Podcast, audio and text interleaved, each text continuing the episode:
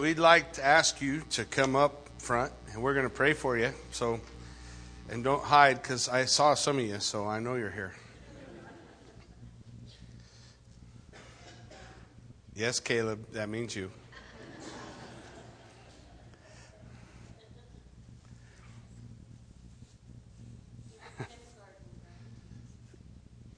we have kindergarten graduates? Yeah. I'll run over there right after this. And come on over here, Caleb. I just want to pray for them. If you guys would like to come up and lay hands on them, they're headed to a awesome future, and we're excited about it. And so we're going to lay hands on them and pray. If you feel so led to come up, you're welcome to. I know there's probably some families that might like to put some hands on them, but um, if you guys want to, come on up, and we'll we'll put hands on them and pray. Come, my brother.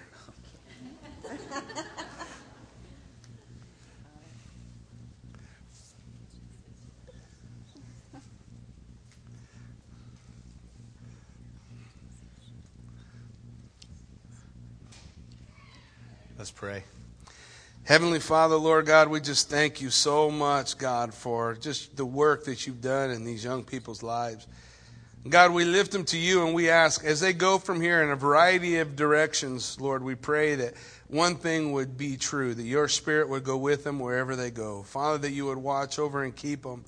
God, that you would enlarge their territories and bless them indeed. Father, that you would just give them a clear vision and direction in their life, Lord God. And, and as they go forward, Father, may they just be filled with the joy, the inexpressible of, of what it is to be filled with your power and your spirit in a great adventure of life, Lord God. We just ask as they go forward that you would bless them and that you would watch over and keep them, Father. And we give you thanks that they're here with us, Lord. In Jesus' name we pray.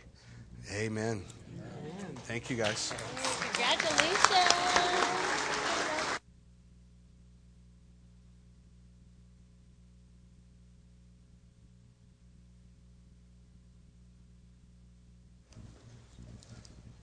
Oh. Hey, we found a set of keys. So if when you try to leave later, you realize you can't, um, see David. Tell him happy birthday when you do and get the keys.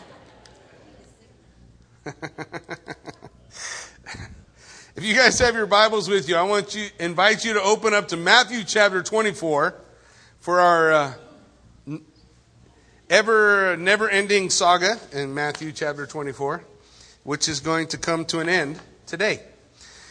Matthew chapter 24. And as we've been going through Matthew chapter 24, we're reminded we want to constantly try to keep the, the view in mind of what is happening, what's going on. Remember, Jesus left the Temple Mount and he just told the people, see, your house is left to you desolate. That's a, a, a verbalization of what God did. He left the temple. He's not there. It's an empty house. When Jesus first came, he said, my house shall be a house of prayer. But after the rejection of the Pharisees and all the stuff that went on up there, he says, see, your house is left to you desolate. He gave it to them. It's your house.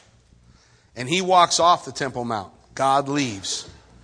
And as he walks down off the Temple Mount, the disciples are, are confused at the saying. Remember, they're thinking a kingdom's coming and he's going to be the king. And what do you mean the house is left desolate? So they point up at the, at the temple and they say, Lord, haven't you, have you ever seen anything so beautiful? Their focus was in the wrong place. Their focus on outside appearance, on the outside of this building. Not on what the building stood for. You know, when the Lord gave in the book of Leviticus the charge of the sacrificial system, you know what he said? When you build the altar, don't use any tools. I don't want you to build the big old fancy altar, pretty cool looking altar, and then everybody is looking at the altar instead of what's on it. Because what's on the altar is what matters. The sacrifice. That's the focus.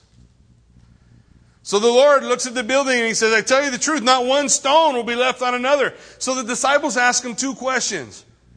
When will these things be? Speaking of the destruction of the temple. And Jesus answers that. We read that in the Gospel of Luke. And then they also ask, and when will be, what will be the sign? Singular word. What will be the sign of your coming and the end of the age? That's one question. He doesn't ask for two signs, ask for one sign. Sign of your coming and staying, setting up your kingdom and the end of the age. When all this craziness is going to stop and you're going to be our king forever. That's the question. And so Jesus answers it. And as we look at the scriptures that we've gone through in Matthew chapter 24, we see some of those. Listen, in Matthew 24, verse 14, Jesus answering their question said, And this gospel of the kingdom will be preached in all the world as a witness to all the nations, and then the end will come. It's answering their question. The gospel is going to go out to all the world. In uh, Matthew 24, verse 29, he says, And immediately after the tribulation of those days, the sun is darkened, the moon will not give its light, the stars will fall from heaven, the powers of the heavens will be shaken. Then the, son, the sign of the Son of Man will appear in the heavens. He's answering their question.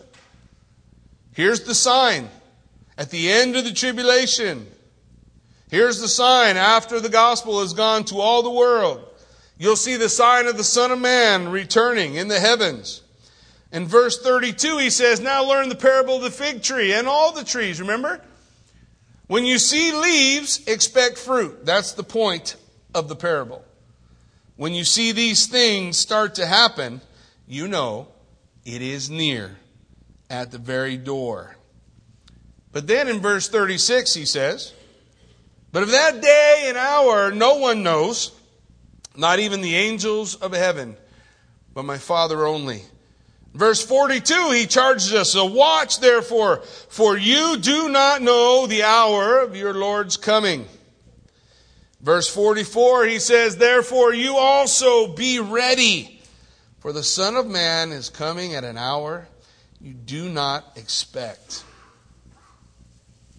As Jesus is laying out for him and answering the question of the sign, he gives them the answer, the sign of his return. But he gives them more than that. He gives them a way to live their life. And that's what we've been talking about in Matthew chapter 24. He introduced us to three groups of people. Think about it from the examples, especially beginning from verse 36 and on. First, he shows us those who do not watch and do not know. Those who do not watch and do not know, and the flood came and took them away. They are unbelievers. They don't know, so they don't watch. Second group we see are those who know and watch. You see, Noah knew the day. God told him. God told him what day to get upon the ark, what day the floods was coming. He knew.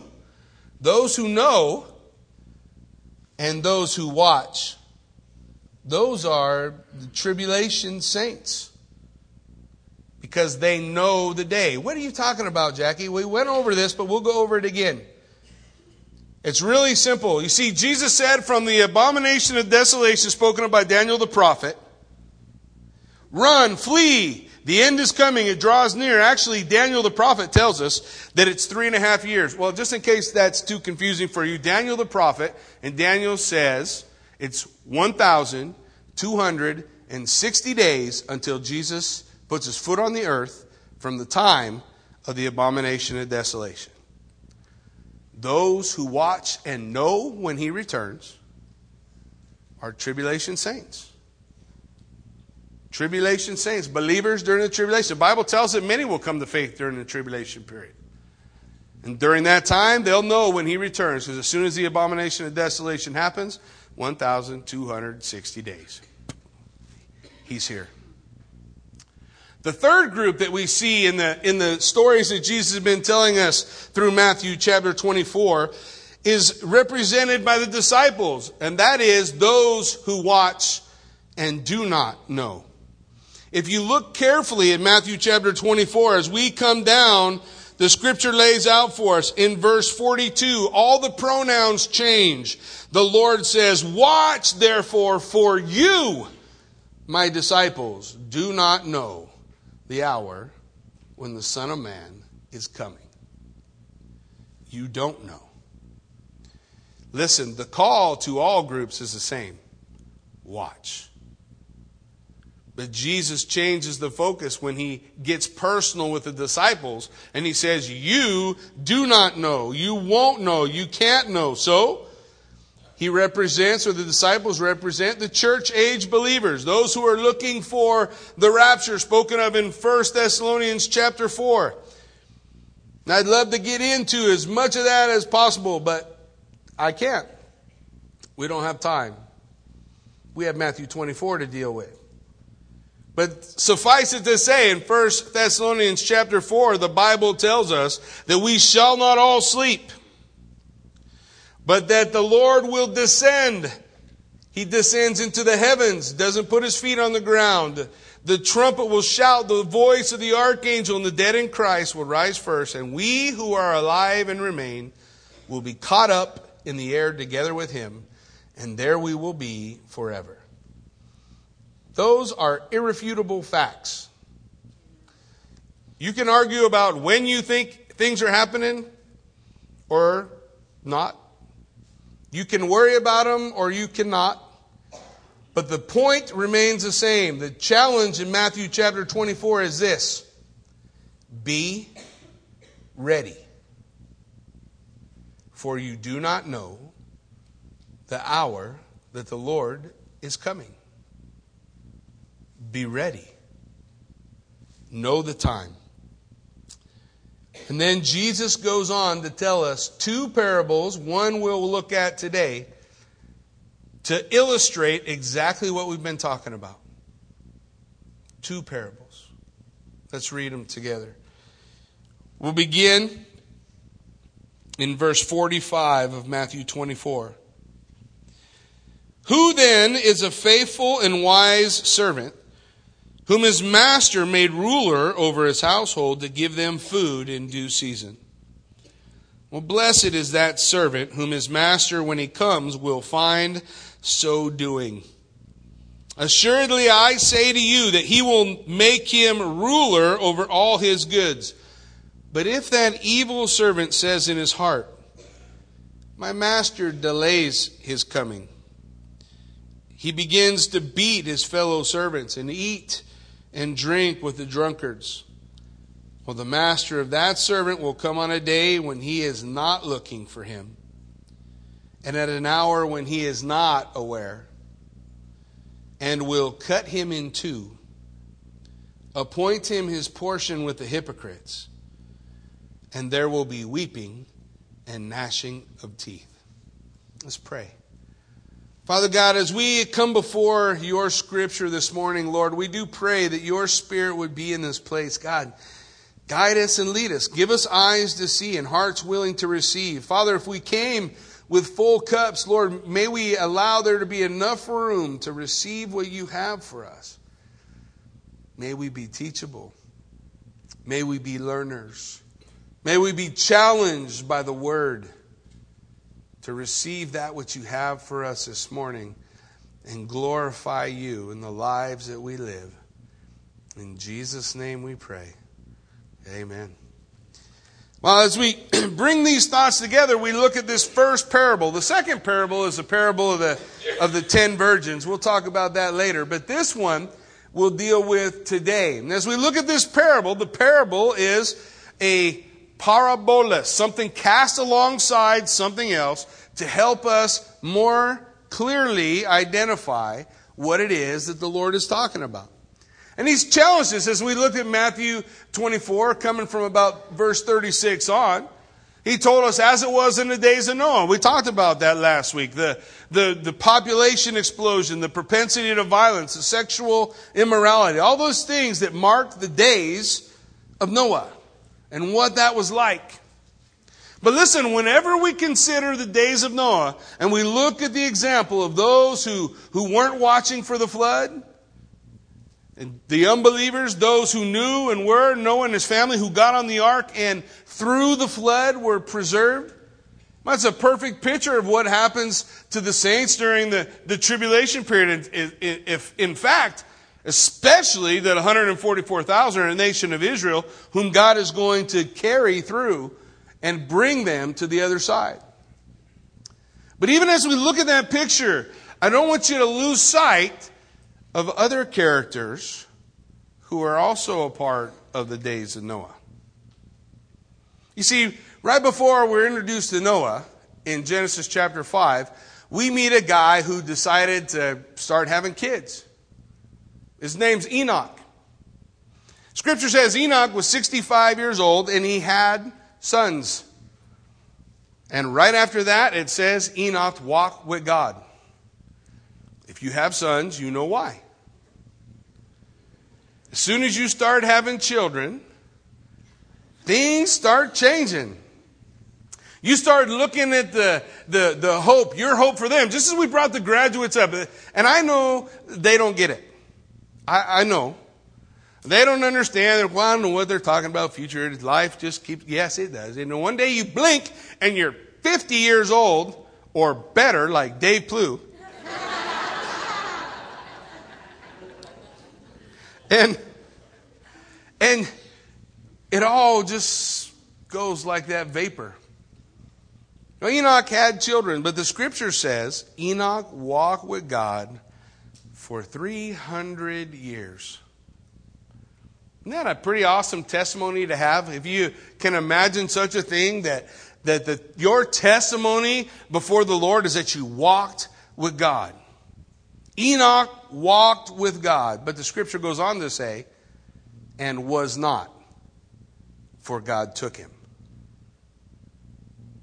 You see, Enoch had a son, he had a family, he began to follow the Lord, seek after the Lord, he walked with God for 300 years. At the end of that 300 years, still had family, still had kids, still had people going on around him, but he walked with God and God knew that judgment was coming. And he knew that Enoch is a picture for us of those who are not appointed to wrath. And God took him. Genesis chapter 5. Enoch walked with God and was not, for God took him. Now, all throughout Enoch's life, he was charged with the same thing you and I are, and that is to walk with God every day. And to walk with God every day as though that's the day you're going to see him. That's the day you're going to look into his face. First John chapter 3 tells us in verse 2 that that we do not yet know what we will be, but when we see him, we will be like him. And everyone who has this hope within himself purifies himself even as he is pure. The Bible says when we live our life looking, watching for the Lord Jesus Christ, to see Him every day, to know this is the day, this could be the day that I'm going to see the Lord. And I'm to live my life that way, no matter what's going on, no matter what's happening around me, no matter how difficult it might be, no matter how much of a struggle it might be, no matter how the world is upside down, doesn't change the call. Live every day watching and waiting. And everyone who does purifies himself even as he is pure. It means, according to the, to the epistles of John, that we walk in the light as he is in the light that those who say they abide in Christ ought also to walk as he walked, that we follow his example. Because the Bible tells that those who, who walk in the night, those who are of the darkness, they're busy doing a bunch of other stuff. They're partying and hanging out and getting drunk and, and living immoral lives and they don't care. They're happy about that. They're stoked about that lifestyle, but the Lord says if you're of the light, walk in the light. Be who you are. Be who you say you are. Be that example that Christ is calling us to be every day. So Jesus tells this parable. And he introduces us to two servants, right? Two servants. Let's take a look at the first one. The first servant we see is a wise servant. The wise servant. Look in verse 45. Who then is a faithful and wise servant? That wise servant is a believer. The wise servant is a believer who lives every day looking for the return of Jesus Christ, looking for the return of his master, wanting to make sure his household is in order, wanting to make sure that things are put together the way they ought. The one who is looking. The Bible says he has responsibilities. Look at it. It says, Who therefore is this faithful and wise servant whom his master made ruler over his household to give them food in due season. The first thing we see is the, the, the responsibilities of the wise servant. The wise servant who, who represents a believer watching, looking for the return of the Lord. He says, You have responsibilities, you have a stewardship. You have a stewardship. And that stewardship is, is so important. That stewardship is important. But here's the concept the idea is this. Please don't lose sight of this. The idea is no matter what's happening, no matter what's going on, you have one job. The Lord said, occupy till I come. Period. Occupy till I come. Do business. Be the steward. What is it that God's given you? The Bible tells us in 1 Corinthians chapter 4, somewhere around verse 7, he tells us that, listen, Everything that you have is a gift to you from God. What do you have that God's given you? You have time. You have resources. You have your life. All of these things are gifts to you that God expects you to be a good steward of. To take care of the things that belong to God. The things that belong to God, like my children, they belong to God, but I'm supposed to take care of them. The things that belong to God, my breath, that I, that I live my life so that it counts for Him. That I make my life count for the Lord. I live my life for Him. It's, it's His. It's His time. The, my wife that God's given me is a gift to me from God. He gives me one of His daughters. And He says, Here, love her like Christ loved a church. I have been given a stewardship. And that stewardship, that responsibility, listen, for the wise servant means that I take my responsibility seriously for what God's calling me to do. Folks, we all know people who maybe they, they pray a prayer. And that's as deep as their relationship with God ever goes. And there's never obedience. There's never the, the desire to, to do and to be and to provide for the Lord the things He's given me, to be responsible for those things. To give food in due season. Then we want to be a wise servant. Then the wise servant says, When my Lord returns, I want to have been taking care of his stuff. That's a challenge for me. It's a challenge for me. Sunday mornings, I get up at 5 in the morning. One chief reason. But Kathy's not up yet. What do you mean? Well, if Kathy's up and I'm up, those two things make for possible conflict. Now, I'm sure not for any of you guys. You, you're, you're all far beyond any conflict. None of you were fighting driving in the parking lot, right? Everybody come in all happy, singing a song. We're going to church today. We're going to church today. I get up at five in the morning, so that doesn't happen. Kathy got up early this morning. And she come out and she shared some things with me. And I decided to be a coach or a foreman instead of her husband. You ever been that for your wife before? Come on, buck up, honey, you can do it. Somehow that just doesn't go over. But the Lord says, the challenge to me, are you a good steward with what I've given you? Because when the Lord returns, I want to be found loving my wife like Christ loved the church. That's my job. It doesn't doesn't require me to worry about hers, it requires me to worry about me. Am I being a good steward? Am I being responsible for what He's given us? But not only does it talk about His responsibility, And then the other thing in that responsibility, please note, you're not going to find anywhere in Scripture where it says, hey, if you hear that I'm returning, sell everything you have, put on a white robe, and go stand on a mountain. It's not there. Anywhere. In fact, Jesus said, if somebody tells you that, go the other way, don't listen to them. Read my word and know what my word says. But not only are we to be responsible for what God's given us, look, then in verse, uh, verse 46, he goes on and he says, Blessed is that servant whom his master, when he comes, will find what? So doing. He's faithful. Hey, one of the primary things when we consider a steward is in 1 Corinthians chapter 4. It says, Let a man consider us a servant of Christ. That's supposed to be who we are. Stewards, he says, of the mysteries of God. And moreover, it is required of a steward, you know the rest, to be faithful. So blessed is that servant when his master comes, he finds what? Doing. Doing. Doing what, what God's telling him to do. Being who God's telling him to be. Living the life that God's calling us to live. Occupying until he comes. Looking every day for his return and living the book. Live in the book.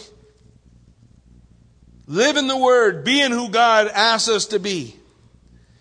The second part of that wise servant is that he is faithful. He is faithful. Listen, Hebrews chapter 6 tells us that God will not forget the works that you have done for him. He's watching. He, he, he encourages us not to grow weary in doing good, not to, to run out of energy being who God wants us to be. Be that person. Be that person. You see, when we talk about, it may be a mystery to you guys, so let me clear it up for you. I believe in a pre trib rapture. That before we enter into the tribulation period, the Lord is going to call us home. But listen, please listen to this. I am looking for the Lord. I'm not looking for escape. I'm not afraid to go through hard times or persecution. Because persecution and hard times always strengthens the believer. Always. What I am looking for is the Lord Jesus Christ. Period. I want to see His face more than I want to see anything else. I want to be in His presence more than I want to be in any other presence. I look to Him. And until I see Him, what does the Word tell me to do? Be doers of the Word, not hearers only. Doers. Doing what the Word says. Being the kind of believers God wants us to be. What kind of a believer is that? Listen, we can start real simple. Let's make it easy. Jesus said, They will know you are my disciples by your love one for another. So, what does that mean? If you're going to be a doer of the Word of God, then that means you better look for opportunity every single day to love a brother, to love a sister, to give a hug when they need a hug, to answer the phone to that person who's called you 47 times. You don't want to talk to them anymore, but there they are calling because they're reaching out to you as a brother or sister saying, help me. And when the Lord returns, I don't want to be looking at the phone and saying, don't want to talk to him. I want to be answering the phone. I want to be expressing love. I want to be a person who's filled with the love of Christ for people. Now, maybe that means that the, the conversation may not go like the person thinks it's going to go on the phone. I don't know. But I am going to be reaching out looking for someone to love, looking for someone to hug, looking for someone to care for. Listen, every single Sunday, there will be a guy somewhere or a girl somewhere in the church who has purposefully sat themselves somewhere where nobody's going to talk to them, where they can get out quick, get in, and they need to know Jesus loves them. They will know you are my disciples by the way you love one another. Do the word. Be who God wants us to be. Well, it might cost me something. Yeah. You know, the funny thing is, it cost Jesus everything. All of it. Every drop. And he said, If you would come after me, what? Deny yourself, take up your cross, follow me. The wise steward, what's he say? The wise steward sees his responsibility. He's faithful. He's a doer of the word. And the third part that we see, the third part is there's rewards. There's rewards. Look what the scripture tells us. Assuredly, I say to you, he will make him ruler over all his goods. There's a reward. Actually, the reward is twofold. Twofold. For every single believer, the reward's twofold present and future. The present reward, listen, the present reward says he is blessed. Blessed is he whom the Lord, when he returns, finds so doing. Blessed is he. Now, he's blessed now. We don't have to be miserable, run down, wore out by the things that we face and the struggles of life. We don't have to be. The Bible tells in the book of Philippians is totally about experiencing joy amidst anything that can be going on in our life. It's our choice. Now, it doesn't make the situation we're facing any less severe or any more or less difficult. What it means is I choose to rejoice. I can always rejoice. What can I rejoice? The Bible says rejoice where? Rejoice in who? Rejoice in the Lord. Rejoice in the Lord. No matter what's going on in my life, I can rejoice at the hope of Jesus Christ in my life. I can rejoice at the opportunity to see Him. I can rejoice in what He's done for me. I can rejoice in how He's moving and working in my life. I might be going through horrible things, but I can rejoice in the Lord always. And again, I say, Rejoice. I'm blessed now. He says, Now I'm blessed. Now. Doesn't mean it all goes away. But if I am miserable, listen, please hear my heart. If I'm miserable in my Christian walk, maybe it's because I'm not doing. You ever try to live in two worlds? Can't decide which one you're going to be? I'm going to live in this world. I'm going to live in that world. And the most important decision we can ever make is to commit ourselves wholly. Don't just say who we are, be who we are. Be a doer. Be a doer and experience a reward today of blessing and tomorrow. He makes you ruler of all things. Listen, the greatest thing, the thing I'm stoked about more than anything else is to see him. What's he look like? What's his eyes? When you look into the eyes of God, what do you see looking back at you? you, you there's only one way to find out.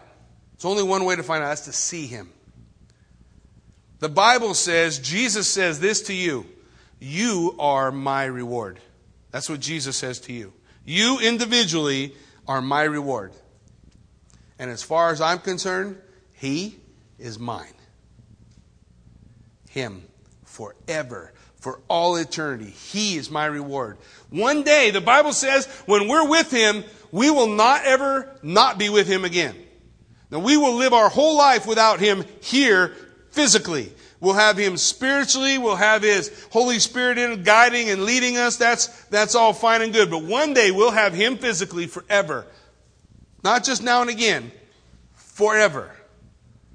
Man, what an incredible reward. This is the wise servant who's looking for the Lord, who understands his responsibilities, who is faithful to be a doer of the word, and he will receive rewards. That's what the Lord says. That's the story. Then he introduces us to the wicked servant. He says, But if that evil servant says in his heart, My master delays his coming. Listen, the, the first thing that we see within the evil servant is, a, is an idea. It's a, it's a presumptuous conclusion. He assumes because God hasn't returned, because the Lord's not here, he's not coming. Peter said, In the last days, scoffers will come, saying, Where is the return of the Lord? For since the fathers have fallen asleep till now, all things continue as they have been. In the last days, scoffers. People who say, like this servant, the Lord delays. He's not coming.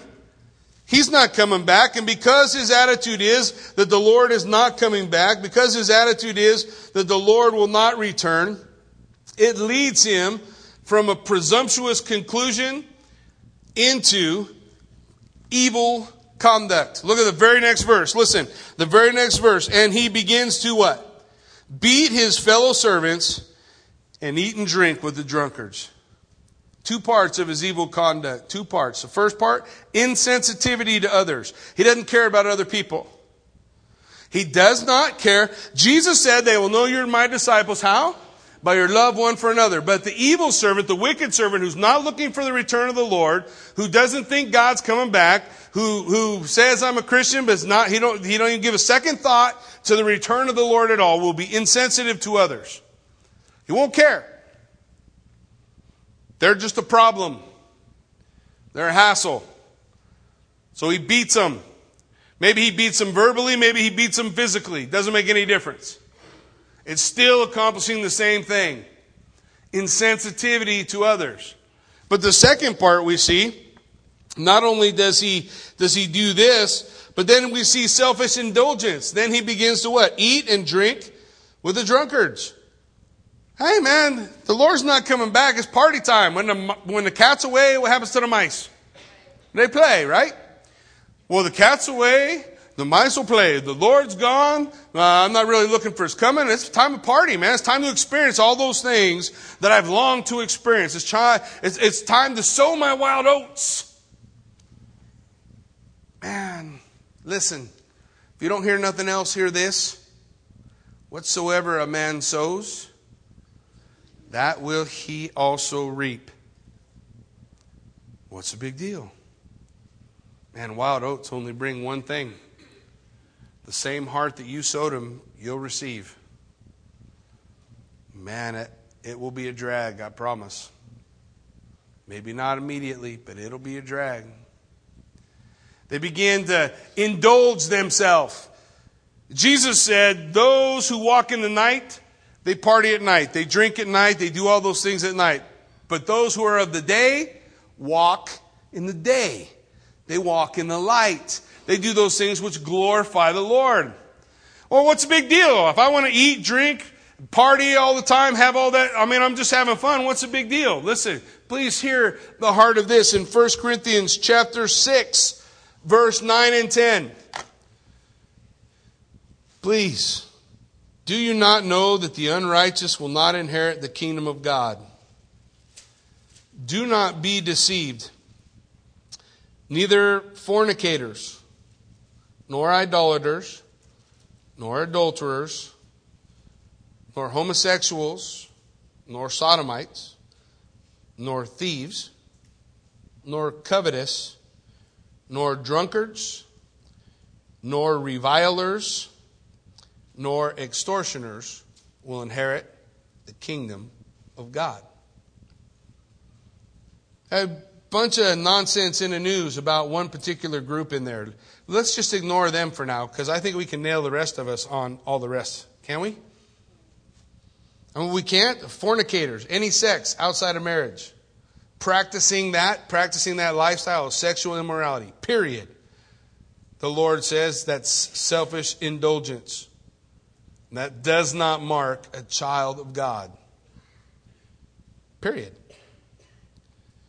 He says, nor idolaters, idolatry, putting anything before the Lord, nor adulterers, husbands or wives cheating on one another.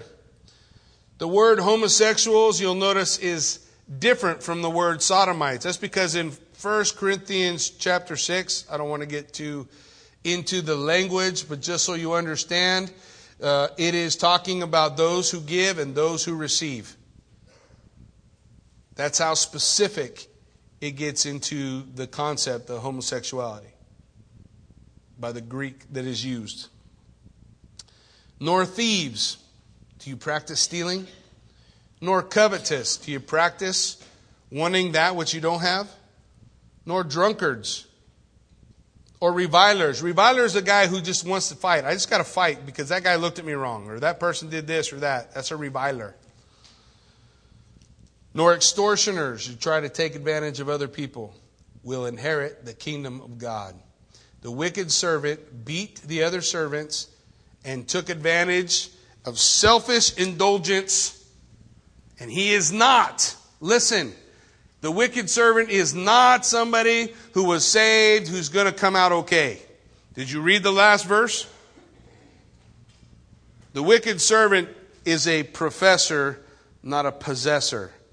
Do you understand the difference? A professor is someone who professes faith. I believe. But James says the demons believe and tremble, but they're not saved. A professor, you have to possess. What's that mean? That means that when I when I gave my life to Jesus Christ, when I prayed that prayer, I meant it from my heart. I meant it from my heart in such a way and in such a place that it changed my life. That I repented and turned from my old life and I'm walking a new life now. And if that hasn't happened, you may find yourself in the wicked servant category, not looking for the Lord's return. I don't care if he's coming back or not. I'm just going to eat, drink, and be merry. Live life. Grab it by the throat and choke it till it gives you everything you want. But then he tells us of the consequences. The consequences are, listen, he is surprised. Verse 50 The master of that servant will come on a day when he is not looking. That servant's not ready. That servant's relationship with God is not okay. He's not okay. He's not ready. How do I know he's not ready? Read verse 51. How, make, make that into something good. Show me the spin. The first thing it says, he will be cut in two. Those are, that's a, a, a Hebrew idiom or a phrase speaking of a violent death. His death will be violent. I, I don't know how to make that good. I'm just telling you what it says. He will be cut in two. Then he will be appointed with the hypocrites, the pretenders, the play actors, the fakes, the chameleons. He pretended to be a believer, but he wasn't watching for the Lord. He wasn't living for the Lord. And as a result, he would say to the Lord, Lord, Lord. And Jesus will say, Depart from me, for I never knew you. He's going to put them with the hypocrites. And thirdly, there will be weeping and gnashing of teeth. Four times in the book of Hebrews alone, that phrase is used. There will be weeping and gnashing of teeth. Every time it is used, it is in reference to hell. Now, a lot of people, when we talk about hell, they look at hell and they say, hell is just an illustration. Well, let me explain to you then, if that's your viewpoint, I'm not sure how hell being an illustration helps you. Because an illustration by definition, is a symbol that is less than the reality. It is less than the reality. So if you want to say hell's an illustration, awesome. I'll tell you this hell is a total absence of God, the absence of every good thing. Every. No partying in hell. There's no, we'll have a kegger, we'll all get together. You know, you won't get together with nobody. You won't see nobody. You'll be alone. Outside, outside. How can a loving God send people to hell? Do you not hear what the Word of God says? The Word of God says, The Lord saith, I have no glory in the destruction of the wicked, but that the wicked would turn and live. God doesn't send anybody. We choose it. Hell was not made for you or me. Hell was made for the devil and his angels. If we go there, we're trespassing. It wasn't for us. But if we reject the free gift that Jesus Christ has offered, then we're like the wicked servant. Even if we dress ourselves all up on the outside, if the inside is not His, we're not His. And why? The Lord makes this an important point. Oftentimes we, we look at the scripture and we talk about eschatology, we talk about end times, we talk about the return of the Lord, and, and occasionally I'll hear people say, well, I, you know, it doesn't really matter to me. I, the, Maybe the timing, that's okay. If, if, you're, if you don't agree with me, I'll still love you. You're still my brother. Don't worry. I'll explain it to you on the way up. We'll get it all squared away. But listen, if your heart is to say, I, I don't, I'm not really looking for the return of the Lord, the, the Lord just told us a parable about two people. The, the only difference between those two people was I'm looking for the Lord and I'm not. I'm living for the Lord and I'm not. I'll be rewarded by the Lord and I'm not. That's the separation. That's the division. And the next one is even better than that. In fact, just for a little preview, I promise you have not heard what I will tell you about the 10 virgins. That might be bad, but you have to come back to hear that part. Listen, as we uh, as we consider what what the Word has brought for us this morning, I just want to encourage you. We're going to have a time of communion as we receive the Lord's Supper, and Scripture is very clear about the Lord's Supper. The Bible tells us to to not eat or drink the Lord's Supper in an unworthy manner. And a lot of people freak out about that and they think an unworthy manner means I have a bad attitude or I sin today. No, an unworthy manner means you don't know the Lord. If you know the Lord, you're forgiven. If you know the Lord, you're clean. If you don't know Him, you're not. And when you eat, it's just eating damnation. What does that mean? It means that the judgment that Jesus Christ bore, that is symbolized by the bread and the cup, that judgment, when you eat and drink it yourself, not knowing Jesus Christ, you're just partaking in future events.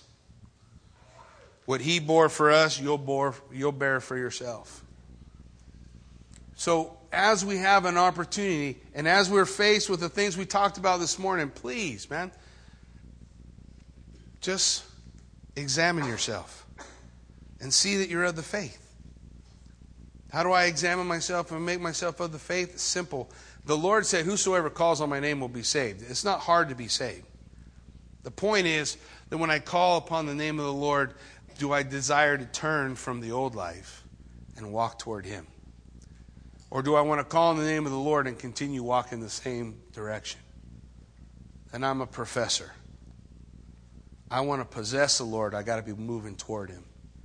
I got to be walking in His direction. So, as we have the, the worship team's going to come on up and we're going to enter into a time of worship, and the, and the ushers are going to pass out the, the implements of, of communion. I invite you during this song, as we just seek the Lord, just be faithful to do what God's asked us to do, to look, to examine ourselves, and to know that we are who God wants us to be experience the blessing of being in the family of God.